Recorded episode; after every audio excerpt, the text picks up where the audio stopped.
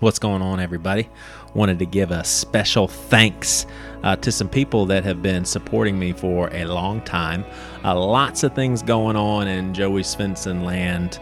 Uh, lots of different projects and uh, things that I've talked a little bit about, but lots of plans that I'm not talking about. And so it is it's just uh, it's nice to have people that are kind of supporting me blindly, somewhat.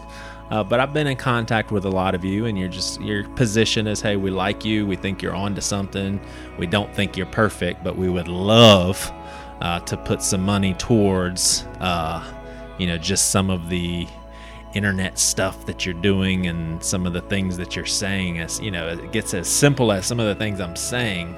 Uh, and people I'm listening to, and it's just like this whole family of people that belong together and kind of want to are after the same things. And one way to, to do that is uh, financial resources. Like for example i do that with uh, bible for normal people support pete enns and jared Byas over there. So it's definitely something cool to do something makes you feel good and, and it's a new way of how things work by basically supporting uh, free media so I definitely want to thank Michael Wilson. You've been supporting me for so long, man, at such a uh, high level. And all of these folks, just so much thanks. Uh, some of you are not supporting me anymore, and I just wanted to give you kind of like one final thanks. Who knows? Maybe I'll thank you again. But uh, Michael Wilson, Jonathan Cornwell, Chris Abbott, Robbie Ethert, Ethart, uh, Alicia Sell, Logan Woods, Scott Swan, Michael E. Burton, Austin D. Hill, Kevin Ming, Grant uh, Smith, Paul Wheeler, Camden Perez, Mike Anderson, Phil Vance.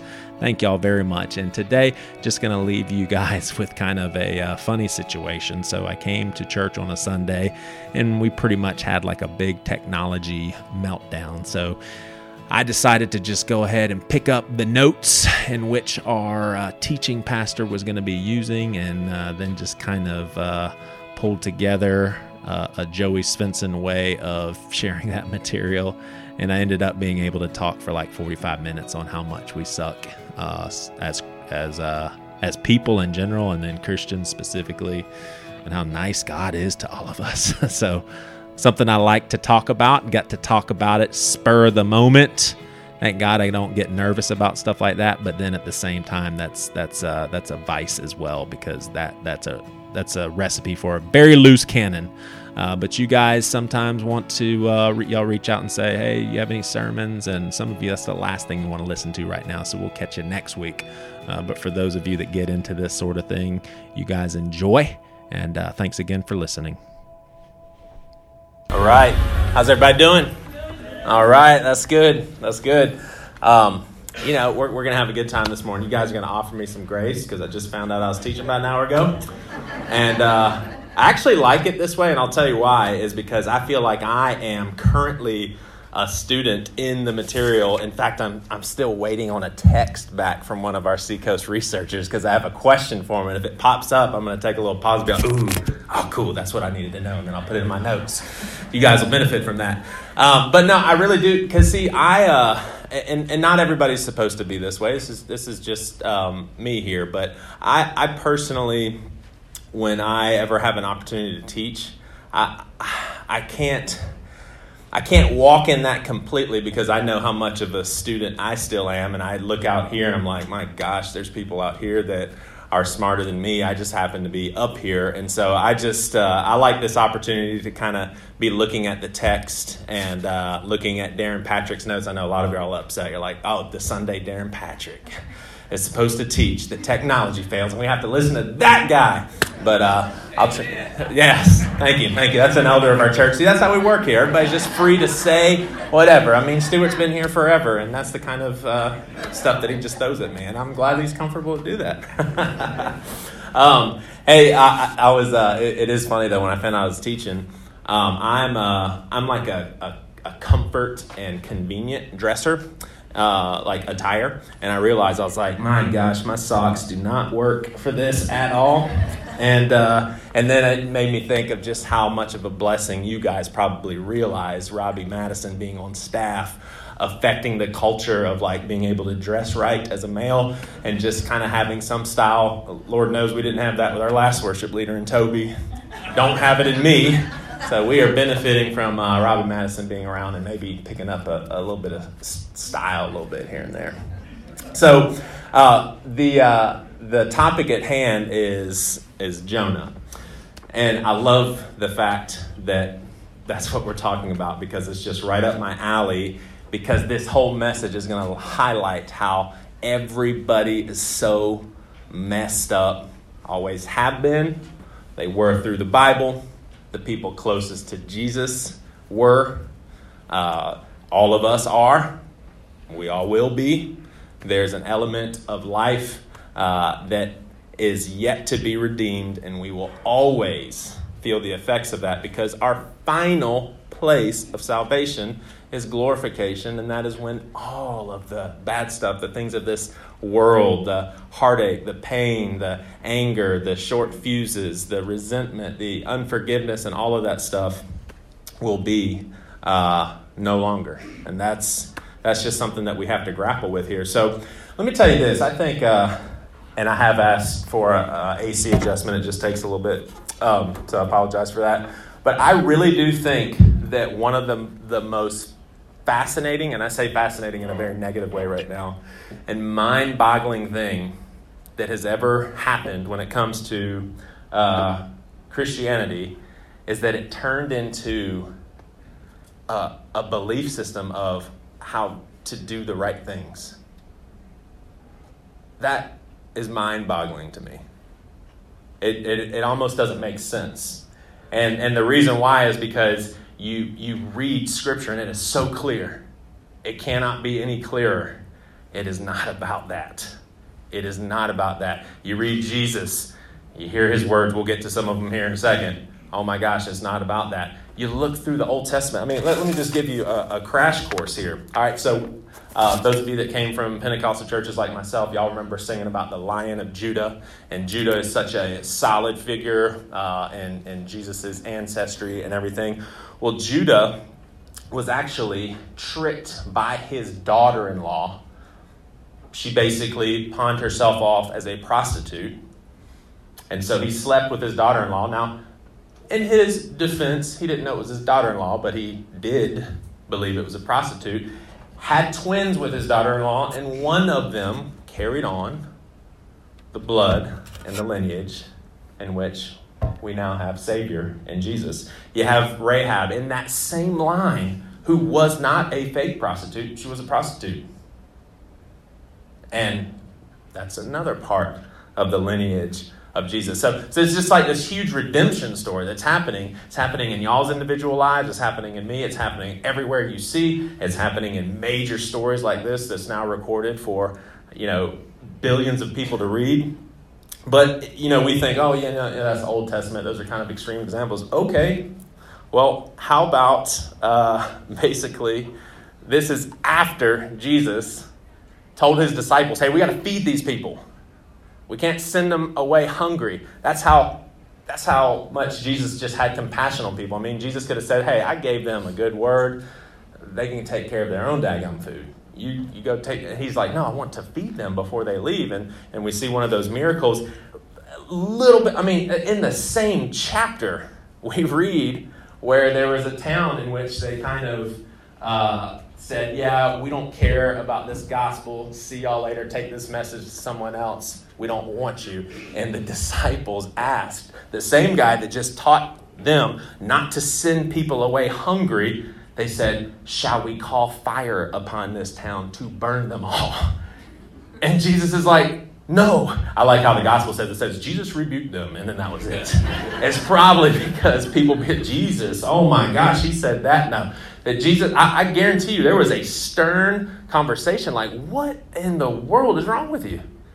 I just taught you to feed people, and you're talking about fire them, yeah, like burning them. I mean, it's it's it's unbelievable. And so, you and I, let's let's really let's really take this in, and and I, I believe you can camp too long in this mindset too. You know, we can we can come to this point in our faith where we beat ourselves up too much. We oh we're just nothing, we're we're nobodies, and all that stuff, and that's not healthy either. But I do believe that it could be good to dedicate maybe one Sunday to just how messed up humanity is and how God is wondrously just turning that tide and bringing beauty out of all of this stuff that we see. So, uh, the, the, what we're going to see with the story of Jonah is that God graciously exposes us. He exposes the things that are not good for us. Exposes the things that are not good for us. So I mean, think think about the the things that we find ourselves trapped in. I mean, um, I'll give you I'll give you a story about uh, Friday night, and I, I, thought about it, and I was just like, well, I can tell them a story about how messed up I am, and I was like, hmm, let me think. Oh, I don't have to think too much further than two nights ago. And it's kind of embarrassing, I'll be honest with you. So, um, but uh, I, you know, I've been, I'm, I'm kind of in a great season of life. I feel real good about things, and I'm, I'm kind of, uh, you know, even keel. Don't, I'm not easily angered. I'm not easily stressed out. Like I'm legitimately, uh, contrary to some of y'all be like liar, but like I'm not stressed out about this situation. I'm just kind of a chill guy for the most part, and so when something knocks me off that, it's surprising for me. Lord help my wife, it's surprising for her. But it's like there's these moments where it's just like I just lose my cool. And, and so Friday night was one of them. We had this great family day. I mean, we just had the best time. Took them for a bike ride, took them to PF Chang's. Lord knows that's a blessing right there. We uh, took them to go see Dumbo, and it was just this great time with the kids. And then while we're at the theater, uh, so my wife, she had uh, put a, uh, a bed frame uh, my daughter's, my oldest daughter's old bed frame on Facebook Marketplace. Well, as I get older, I just I'm forgetting a lot. I'm misplacing things and I hear it just gets worse from here. It's kind of frustrating. But basically, um, I had uh, thrown, I, I, took the bed apart, and I have no idea where all the bolts are. Just raise your hand if that's happened to you. You took something apart, you put it in storage, and now you don't know where the bolts are. And uh, my wife is in like get stuff out of the house mode and sell stuff, and I don't have the bolts. So it's like, okay, so my father-in-law, he happens to know everything. He builds tools, much less uses them, but he like makes houses out of his hands and stuff. And so he, he basically he, he took a part of the bed off and uh, he said, "Look, it's simple." And he's very kind. There's so many times where he could say, uh, "How did my wife marry someone so dumb with tools and everything?" He's a very kind man, so he didn't say. They took the bolt out and he said, "Look, you just need bolts like this. Go to Lowe's, Home Depot. They'll they'll take care of it." So I did that and then I have no idea where I put those bolts. and so I get up the next morning, and we're supposed to. Uh, oh yeah, no, not ne- not next morning. We're at the movie uh, theater, and uh, so so we're we're about to leave to go to the movies, and Priscilla's like, "Hey, you need to grab those bolts and put them on the front porch with that bed frame." And I was like, "Bolts." Bolts? Oh, those bolts. Oh, yeah, I know where they are. I'm like, oh my gosh, where are these things? So I, in this situation, it was like everything was in the last 24 hours, so I could retrace my, my steps. I found uh, the bolts, so I put them on the, uh, the bedstand, but then the part of the bed that my father in law took off to take to Lowe's we get a text during the movie saying, Hey, came and picked up the bed. There seems to be a piece missing. Uh, do you guys know anything about that? And I told Priscilla, Hey, I think I left the van unlocked and I think it's in there. Just tell him to go and grab it. He can't find it for anything. So I get home after a great family time. And I'm thinking, oh, that guy just doesn't know how to look for things. Um, hopefully, you're not visiting here this morning. Um, he was very gracious. Um, but basically, basically, I, I really expected I was going to go right to the car, open up the door, grab the thing, and, and take it to his house, and we're all good. It wasn't there. And I promise you, to this day, I'm like, I, I moved, like, to get the bolts, I, I literally had to move that little pipe away and pick them up. I knew it was there, but apparently it wasn't. So for the next hour and a half, instead of like watching another another movie with Priscilla or just hanging out or whatever, I'm looking everywhere for this thing, and it starts to get to the point where I'm losing my mind. Like I'm losing it, and everything in me is saying, "Joey, stop looking for it. Just stop." Like you're working yourself up here. You're getting a little too out of hand and I didn't listen to it. So after taking, you know, those gigantic recycling bins and literally just like throwing them and t- going through all the trash. I take the kitchen trash can and I dump it in the garbage disposal. We had guests over the night before. It was disgusting, but I was like, I'm going to find this thing. And every time I thought about stopping, I was like, but I'm, I'm so close. So Priscilla comes in the room. She says, "Did you break the pantry door?" I was like, "No, I didn't break the pantry door." And I really that was that was my honest answer. And then she said, "Well, come here." And she pointed to like this little.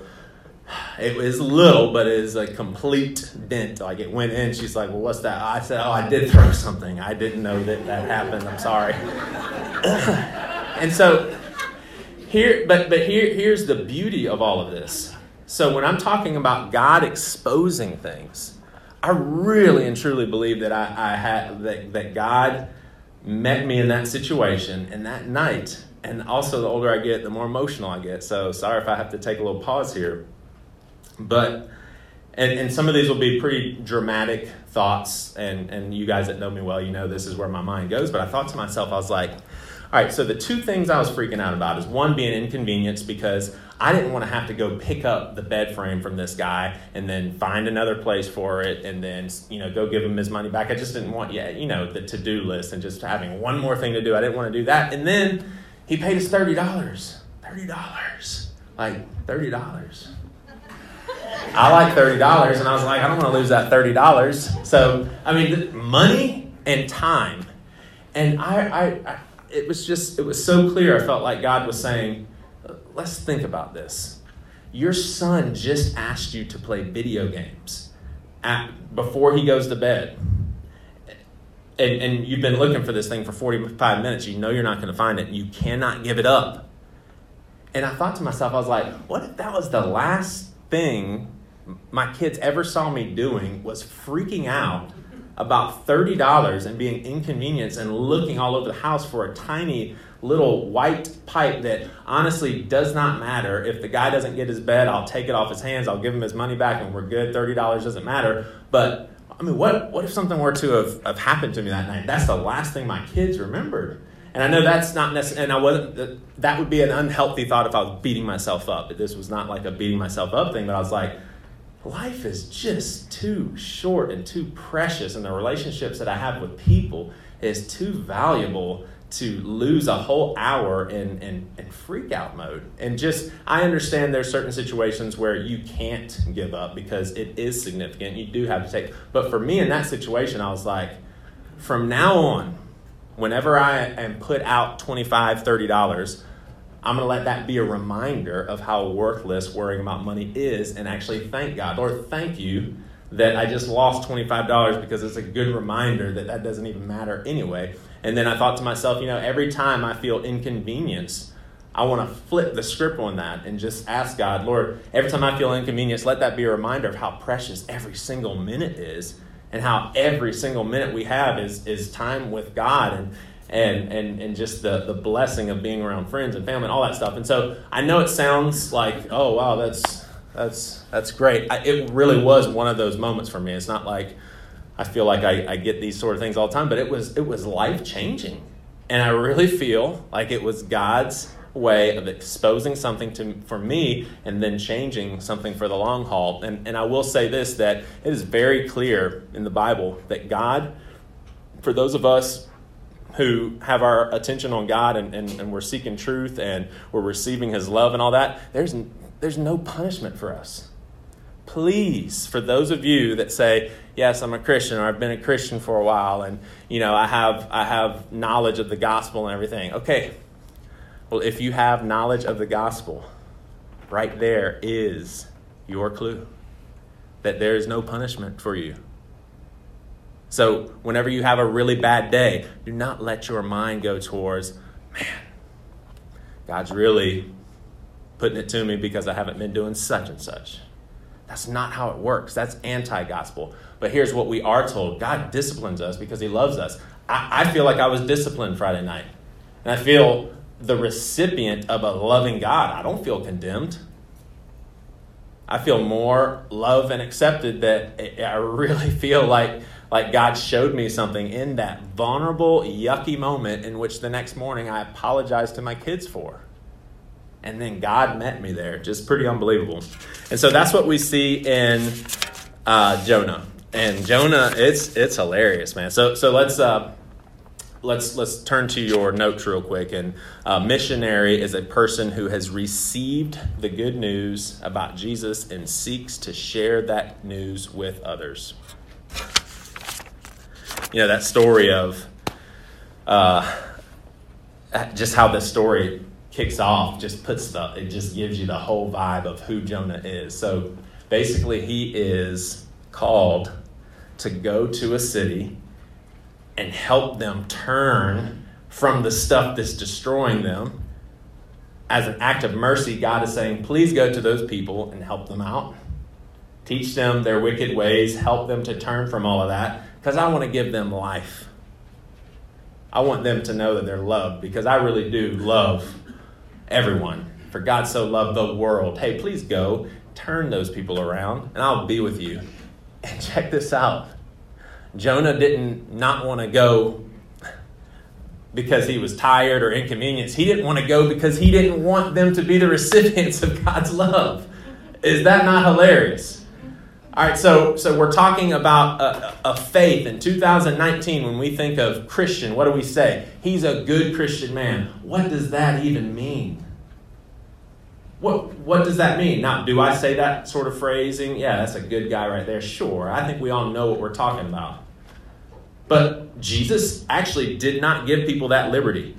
Someone came up to him and said, Hey, good teacher. And he stopped him and even went kind of theologically off the trail a little bit and said, Why do you call me good? Only the Father is good. Now, we, we have our, a part of our Christian belief is that the Father and the Son are one. So we're not reading that as Jesus saying, I'm not even good, but he's basically calling attention to their warped framework of good. He's like, don't do, like, if you can see anything in this world and call it good and really mean that, you've got something warped going on in your viewpoint. And you need to remember that the source of all goodness is God, and that's everything that's good is derived from God. There's no goodness outside of God, is basically the point that he's making. And so, my gosh, you look at Jonah, and he's basically saying, I don't want to go because I don't want. Imagine that situation playing out here where I go to an elder and say, Hey, this, this guy over here really, I think he's turning towards the Lord. I really think that he is uh, he's seeking God and he just needs someone to talk to. Can you go sit down with him real quick? And our elder looks and is like, Not that guy. I don't want him knowing God. I'd be like, whoa, dude, that's not. There's not one of us that would be like that's acceptable, and yet this is a, this is one of God's prophets. And so we, we know the story. Uh, he, he runs from God's calling, gets swallowed by a big old fish. If you want to sound really theologically smart, next time someone says Jonah and the whale, say, it wasn't a whale, man, it was a big fish. You can sound smart for one second, it'd be cool. Um, because it never says anything about a whale. It is a big fish. So maybe it's a big shark for all we know. That's a big fish, not a whale. So anyway, Jonah gets swallowed up by this thing and talk about a moment. My gosh, you can learn some stuff right there. Like a fish just swallowed me. I think that gives you pause for thought. And I do want to say this. I think this is I think this is very worthy of adding to this message. And I do think that uh, for some of you it, it, may ruffle some feathers, but there are uh, there are Christians that are just as diligent in seeking truth as you and I are, that are more knowledgeable of Scripture than probably everybody in this room. And uh, some people are kind of on the fence. Even there's even uh, leaders in Seacoast that are on the fence with some of the stories that we just see as like nonfiction, historical there is a pause for thought in seeing some of these stories as as more allegorical and all of that stuff. Now, I'm not saying that with this story. This seems like a very historical story, and our minds just can't wrap around how in the world could all of that stuff happen. But I will say there's room at the table for Christian fellowship for well-meaning students of God's word that would say, yeah, but the Jewish culture back then, I mean, they talked in a different way. They used stories in a different way.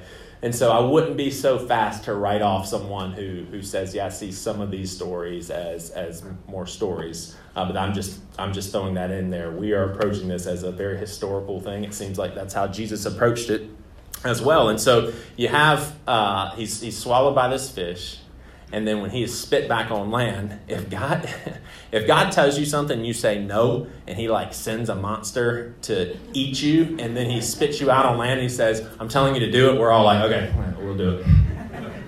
I don't want that happening again. Please do not send something to swallow me. We will do it, sir. And so basically, that's what Noah does. I'm not Noah, that's what Jonah does. And, and God uses him incredibly. So let's, uh, let's, let's look at some of the things that God is exposing here. And, uh, and obviously, and I, and I will say this, as you can tell that I'm not too tied uh, to the story uh, with some of the points that I'm bringing in. That's because I didn't come up with this sermon last week. And so I would highly uh, encourage all of you guys to uh, watch this message online because I'm sure that uh, Darren Patrick has a lot of good insight that you guys will miss uh, this morning. Um, but so basically, look at the stuff that God's already exposing. He's exposing rebellion. I mean, here you have uh, a guy that probably to himself he thinks, yeah, you know, me and God are good, and yet God asks him, hey, please do something, and his first thoughts are, I don't want to do that.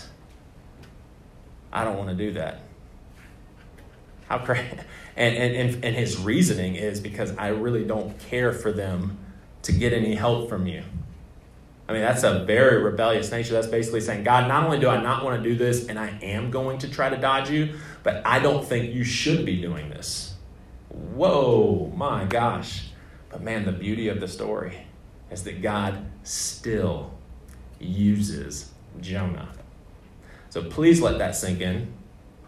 How many of you have gotten clear instructions from God? Now, some of you would may would say, "Yeah, I've gotten clear instructions," and then if we talked about it a little more thorough, then we would see that it's a little more mysterious than that. I feel like I have gotten some clear instructions, but I always want to be I, I always want to be open for someone to say, did, were you know were you were you really hearing from God there? Were you, you know were you really hearing from Him?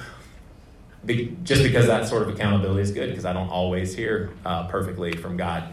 But if you think about if you think about has has any one of y'all heard clearly from God that, that you know for sure was God? Like it apparently seems as if Jonah is in this situation, like maybe Jesus came to you in a vision or something unmistakable.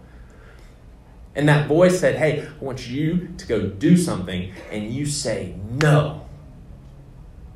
I mean, I'm not sure if any one of us has heard so clearly from God in the same way that Jonah did and even had that opportunity to be that rebellious.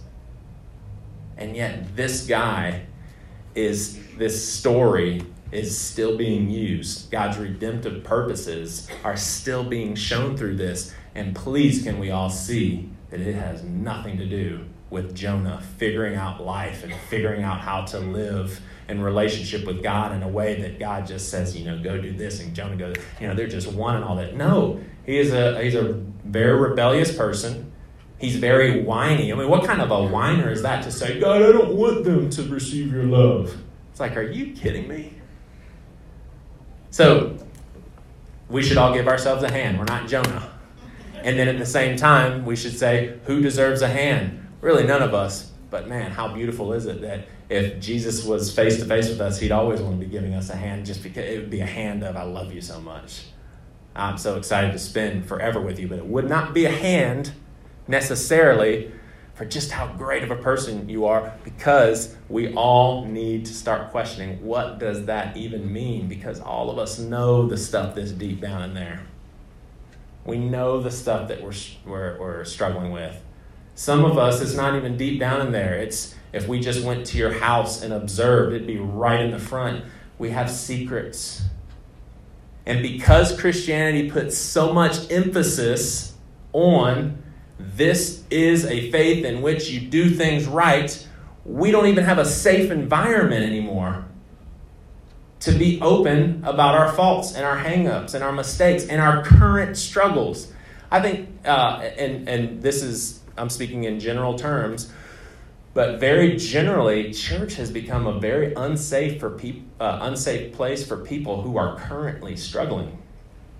And I would say that's not necessarily the case for a lot of you that I'm looking at, and that's not necessarily the case for a huge number of Christian gatherings. But let's also be realists and know that's not the case everywhere. And how unfortunate is it? Church should be the most safe place for people to open up about the depths of their hearts. And yet, it's a very scary place to be who we are. And that is not what God intended. So, God exposes rebellion, God exposes messy people, is your next one. Number two, God exposes messy people. I already gave you the example of myself and how my weird ties to $30 and being inconvenienced like ruined my night and an opportunity to spend you know the last part of the, the day with my family. It exposed that and then god was gracious enough to kind of lead me in a different direction. Number three it exposes self god exposes self-righteousness. And that's the sort of thing that i want us just to all try try and catch ourselves to just rethink what this word good means and I promise you, I love, I love, I love using the terminology because we all kind of know what it means, and we're just like, oh man, yeah, you got to meet that Matt guy. That's a good dude there. We all know that. That just means that he's he's he's trying. He's probably fun to be around. He'll do anything for you, sort of thing. We're not saying he is a good person, like the depths of him is just goodness and all that, because Jesus is saying, don't do that. Like if if you really think you can point to someone and be say that's a really good person and, and you mean the depths of their heart, that's going against everything in the Bible. It's teachings, it's narratives. You're kind of on your own little island there, if that's how you see the world. If you see me in a separate light, like that's the good guy, we need him. We, we need him to lead us because he's the good guy and he's, he's got more goodness. He's probably closer and all that stuff you don't need to be there because that's just not the reality. And, and how many how many times do we need how many more times do we need to see pastors that are having thousands of people follow them? And because our faith is such a faith of doing the right things, pastors end up in situations where there's no accountability and there's a bunch of secrets, and then we're all just shocked when we find out that they have been having an affair on their wives for 10 years. Oh my gosh, I can't believe that. Why are we surprised? That's the system that we set up.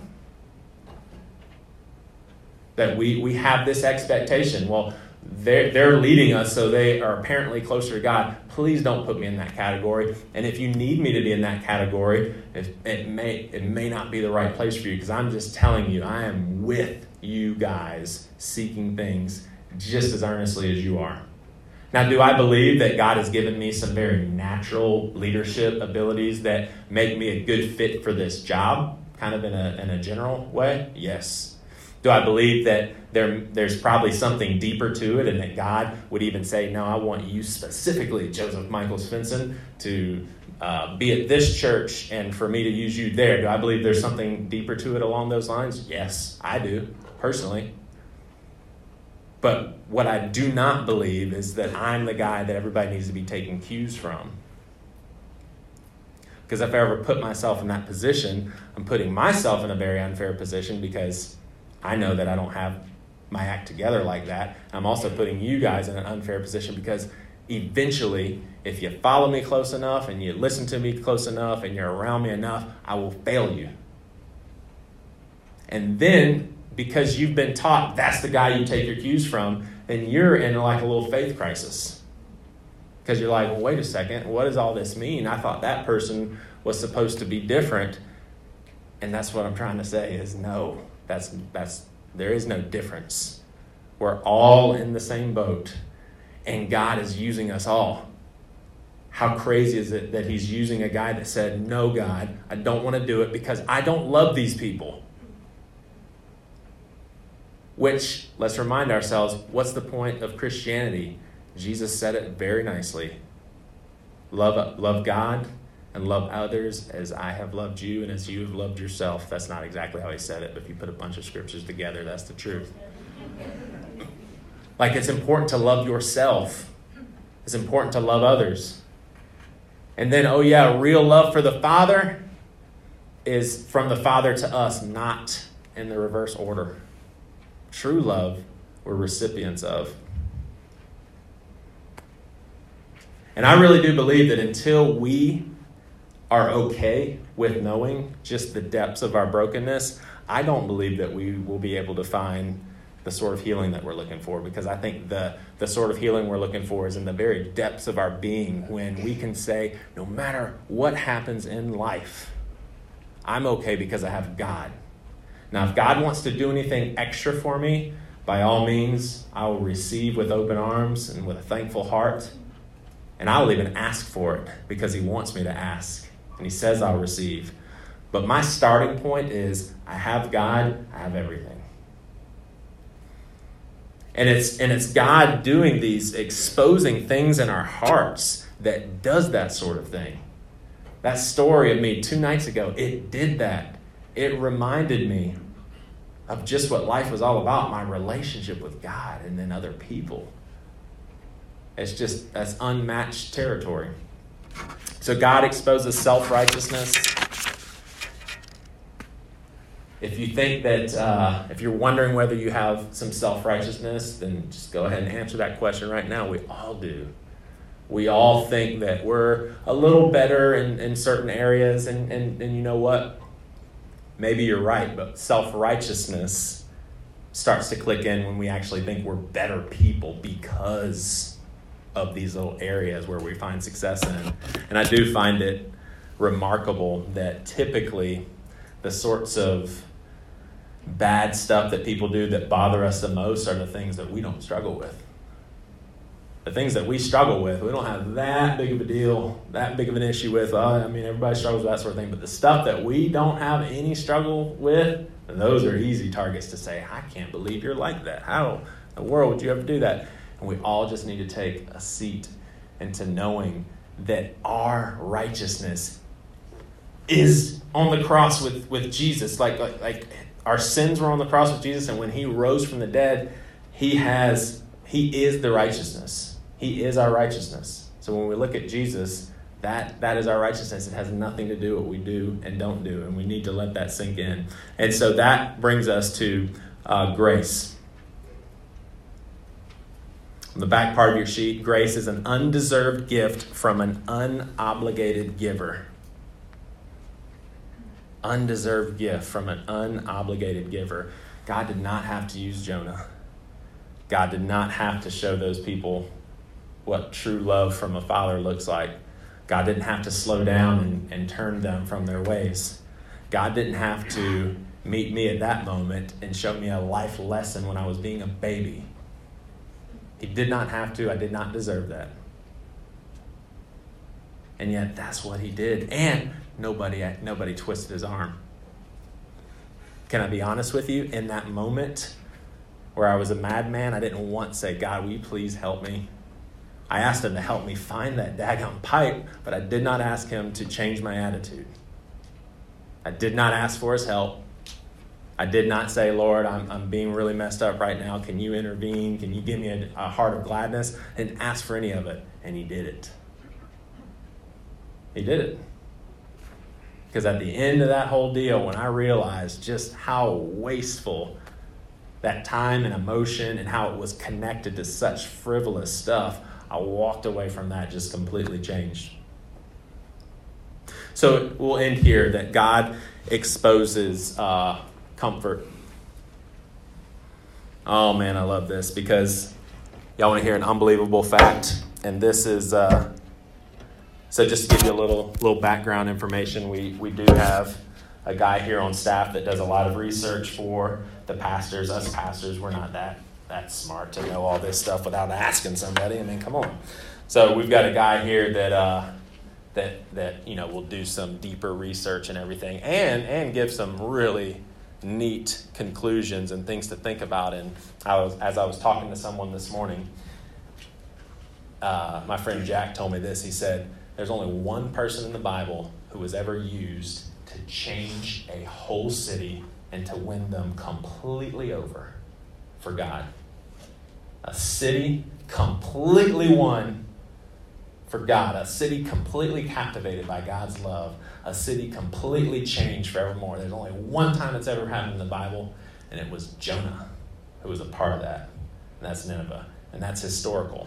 And Jonah was not better than Jesus, we all know that. But that's not even something that Jesus had on his resume. Because we know that wasn't the point of Jesus' ministry to, you know, make everything perfect right then and there. It was to make a way for God's redemption to be able to continue. It wasn't about winning cities necessarily, but getting the seeds out, getting those disciples ready to send them all over the world.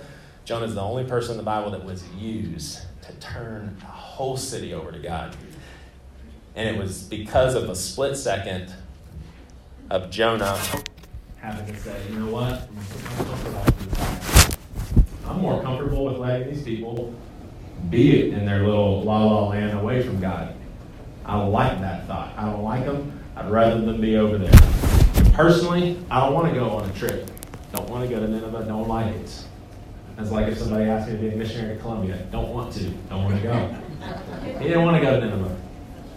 I mean, Columbia is a bunch of, it's just like a big parking lot, it seems like to me. It seems like a lot of concrete. It's too hot. You're going to live in South Carolina, mountains or ocean, okay? That's my philosophy. But God exposes his level of comfort and he shakes it up one time, and then a whole city benefits from it. And so, uh, as the worship team can come up here, and uh, so, so just looking at that point on comfort, I want us to all ask ourselves this question. And before I ask a question like this, I always want to make sure we don't let go of grace here because God's God loves you completely right now. There's nothing you can do to change that. You are completely loved. And so none of this stuff is supposed to come across as any sort of like a guilt trip, but more of a let's let our mind let's let our eyes be open to how unbelievable of a thing that God can do if we just open the door a little bit to being uncomfortable. And uh, comfortable and, and having comfort, please don't let some crazy, radical pastor or even someone outside the church say that's a bad thing. That's why we put jackets on when it's cool outside to be comfortable. There's like there's, there's nothing wrong with the concept of being comfortable. It's just anything in excess and so, what I would say excess may look like for first world country, middle class uh, folks, um, which comprises of, I would say, most people in, in our surroundings. What, what being too comfortable would mean is that we've just put our, pretty much put our 24 7, seven days a week, we're kind of in a mode and we're never inconvenienced we never lay any of our time to the side for others. We never are going to part with any money that we bring in to, to help someone down the street. You know, we're never going to give up our time or anything. We're just kind of in our flow, we're in our groove. And so this is safe. This is what we are going to do. And I would say you could pro- you could probably you definitely you could do that still be a recipient of God's love. But here's here's what I think God would want us to know is, man, I want I want a better life for you. I really want you to have life abundantly, as I think how God would answer that. He said, and you're not going to get it that way. You're just not. And so oftentimes it really does take us just saying, you know what, I, I, be, I believe that. I believe there's more for me. And then we just have to take a conscious step because it's never going to be like, okay, now things are lined up and we're good to go with our schedule, and now we have margin, and, and now we can uh, serve other people a little bit more. It's never going to be the case, really. So it really just takes a conscious decision.